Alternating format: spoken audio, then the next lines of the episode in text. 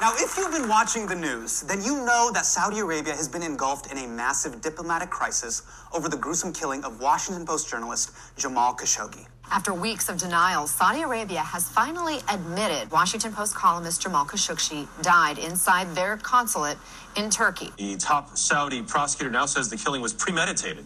Last week, the Saudis said it was an accident after a fistfight. And of course, that's a real shift in the narrative from them. This is the most unbelievable cover story since Blake Shelton won Sexiest Man Alive.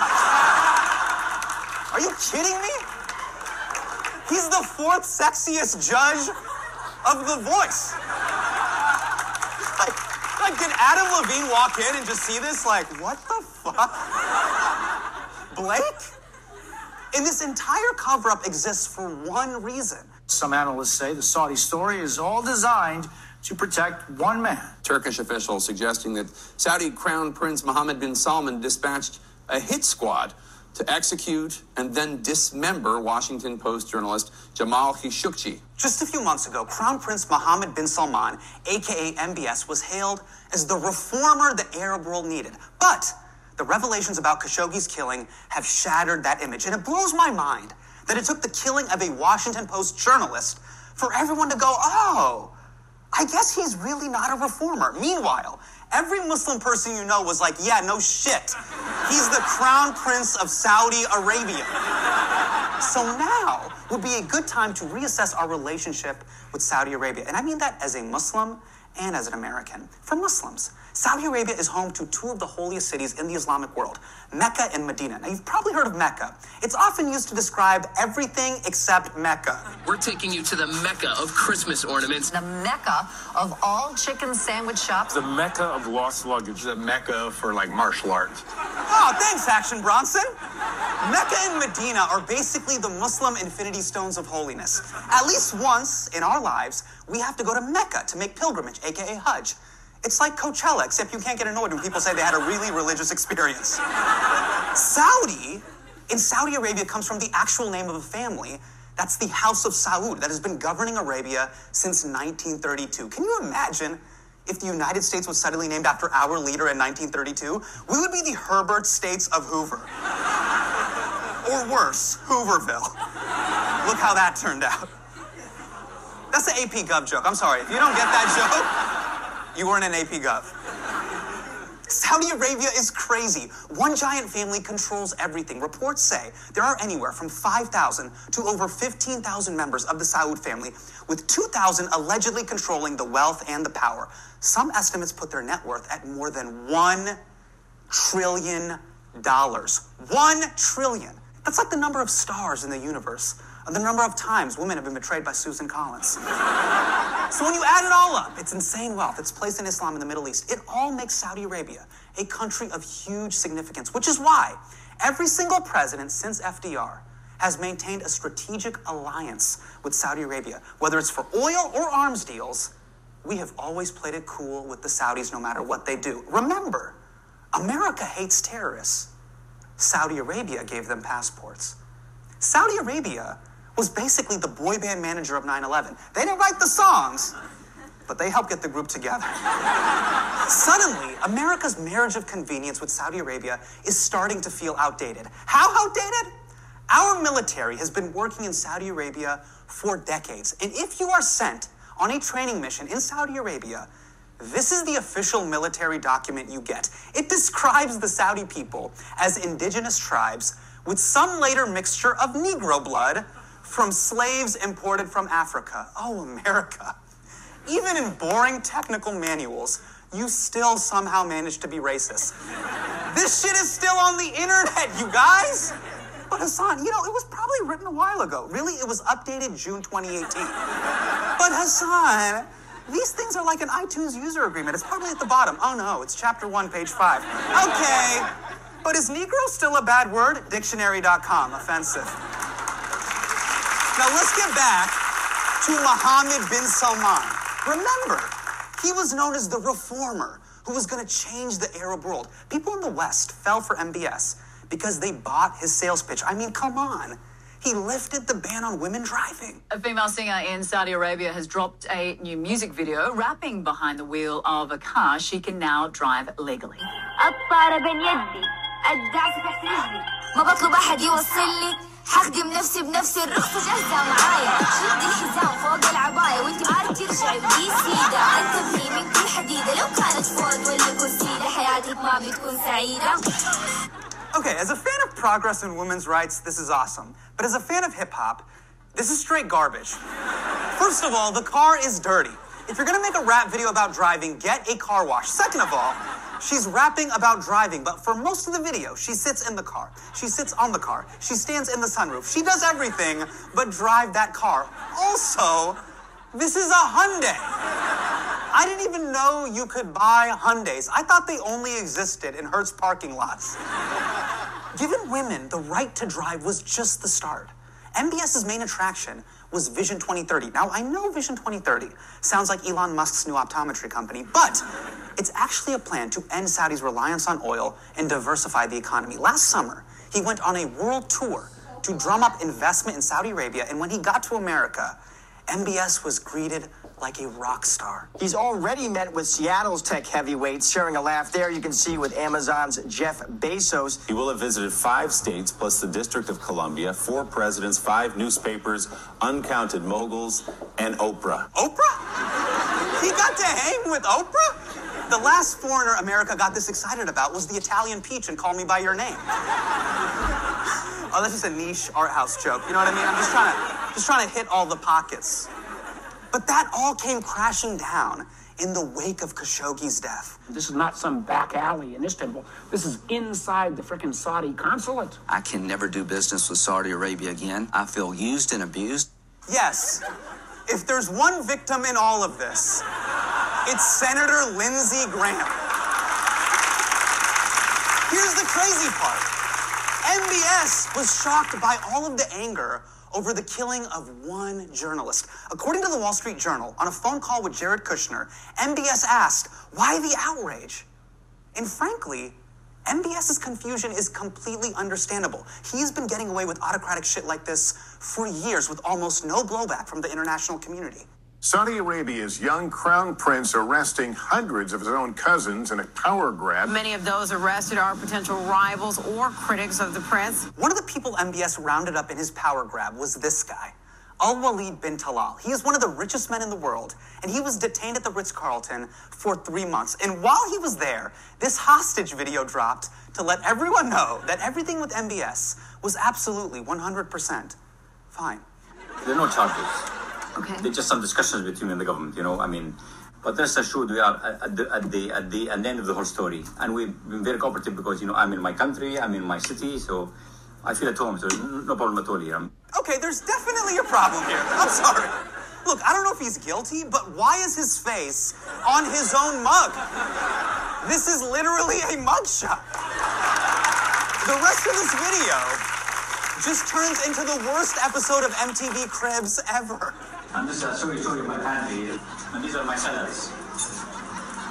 And this is my Diet Pepsi. And that's my ketchup. Always.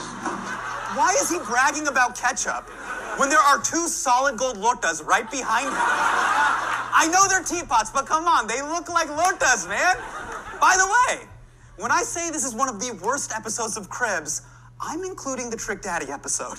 If y'all not familiar with this, this is called baby wipes, whatever you want. This keep boo-boo stains out your drawers. This keep crush out your drawers, okay? No grown man need to be walking around no crush in their drawers. When you do the number two, use wet ones. wet ones are great, but Trick Daddy still should have used a lota. Okay, some people are looking at me, they're like, what is a lota? Okay, so if you've ever been to a brown person's house, they'll have this small watering pot in the corner of their bathroom, but there won't be a plant in there. That's a lota. Lotas are the manual transmissions of bidets. Right? You go number two, you pour it in your hand, you just get to work, right? Now, a lot of people think it's gross, but you know what I think is gross?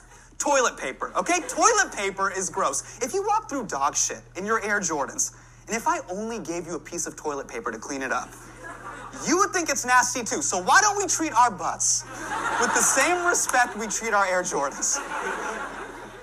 Look, you thought you were coming to just see this woke TED talk. Little did you know, you were also going to get booty health tips.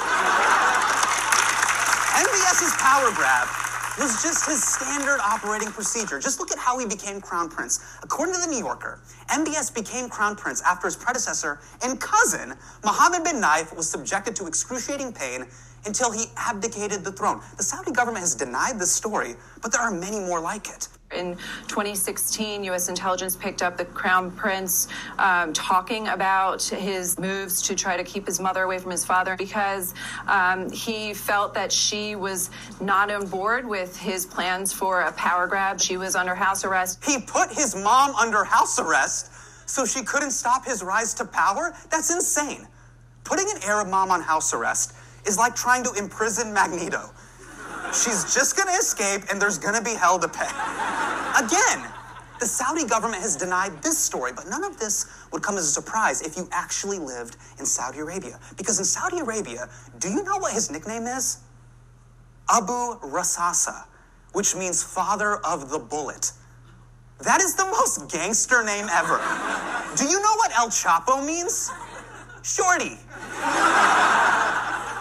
Prisons are filling up in Saudi Arabia. Hundreds are being detained, including critics of MBS and political activists. Some of the most prominent activists are women who protested the driving ban. And MBS had them arrested, and several of them are still in prison today. Even executions are up. The country is on track to execute more than 2,000 people by the year 2030. Now, that's the Vision 2030 nobody's talking about. Strong arming, coercion, detaining people. These are MBS's go to moves and he's been getting away with all of it. So, of course, he would call Jared, like, hey, why the outrage? Our relationship with Saudi Arabia has always been a complete mindfuck for me. As Muslims, we have to pray towards Mecca. We make pilgrimage to Mecca. We access God through Saudi Arabia, a country that I feel does not represent our values. But Hassan, there are a lot of things people are conflicted about. Look at Amazon. Amazon's messed up. Yeah, I don't pray towards Seattle, okay? Saudi Arabia is only 2% of the entire Muslim population, but whenever Saudi does something wrong, Muslims around the world have to live with the consequences.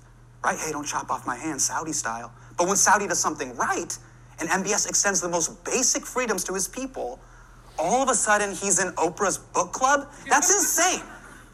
And we haven't even gotten to Yemen yet, which is the biggest tragedy of the MBS era. The Saudi intervention in Yemen began with the rise of 32 year old Crown Prince Mohammed bin Salman. Local sources say tens of thousands of their fighters have been killed since the war started. Situation in Yemen today, right now, to the population of the country looks like the apocalypse. The conflict in Yemen is extremely complex, but here are the cliff notes in under 40 seconds.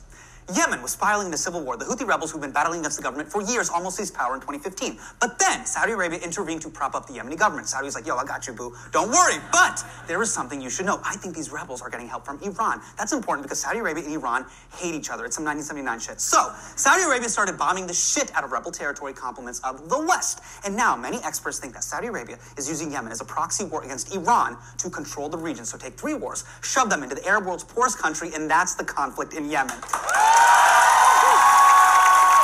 Now don't clap. That is a global atrocity. It is the worst of everything happening in one place, and people keep wondering, will this ever end? So it's basically the Golden Globes. Over the last three years, the Saudi coalition has launched more than 18,000 airstrikes against Yemen. That is insane. If we're talking Middle East bombing, that's up there. Those are almost Obama numbers, almost. And all that bombing has led to catastrophic devastation. Saudi Arabia and its allies have breached the basic rules of war. Civilians have been repeatedly targeted, with some attacks on schools and hospitals. 13 million people in Yemen are at risk of starvation in what could become the world's worst famine for a century. The war in Yemen is one of the worst humanitarian crises in the Middle East, which is a high bar to clear. Being the biggest crisis in the Middle East is like being the biggest subway masturbator in New York. it's a title no one wants but the competition is fierce. By all accounts, this is MBS's war. But if you ask MBS about it, he pulls a shaggy and he's like, hey, it wasn't me. Do you acknowledge that it has been a humanitarian catastrophe? 5,000 civilians killed and children starving there.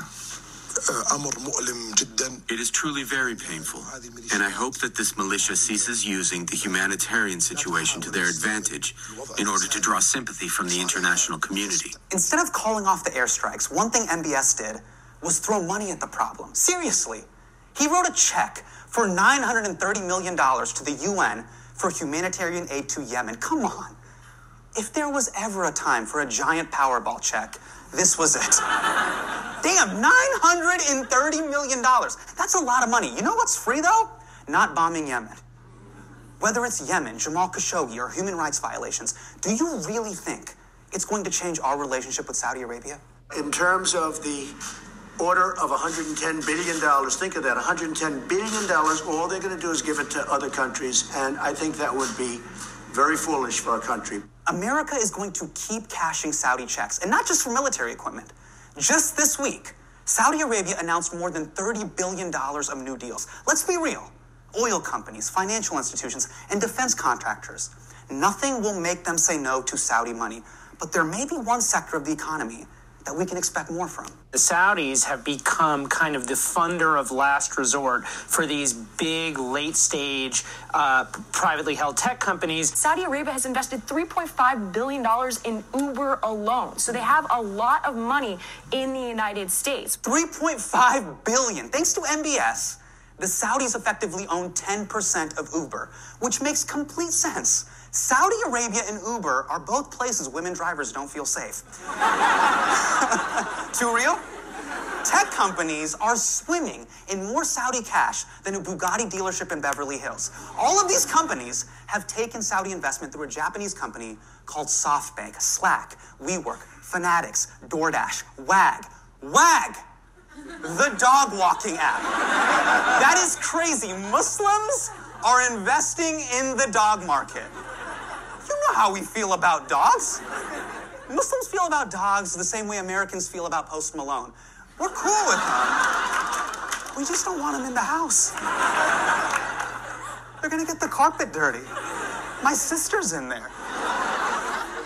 Since 2016, MBS has invested almost $11 billion in Silicon Valley, making Saudi Arabia the largest single funding source for US startups. Come on, Silicon Valley. You're supposed to be hippie capitalists. WeWork won't let you expense meat, but you take money from Saudi Arabia?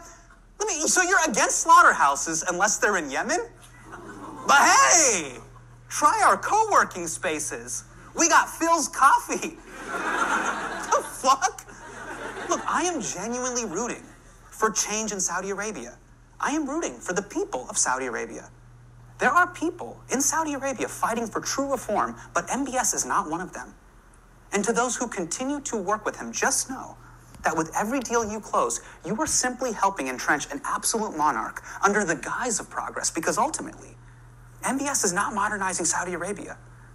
The only thing he's modernizing is Saudi dictatorship.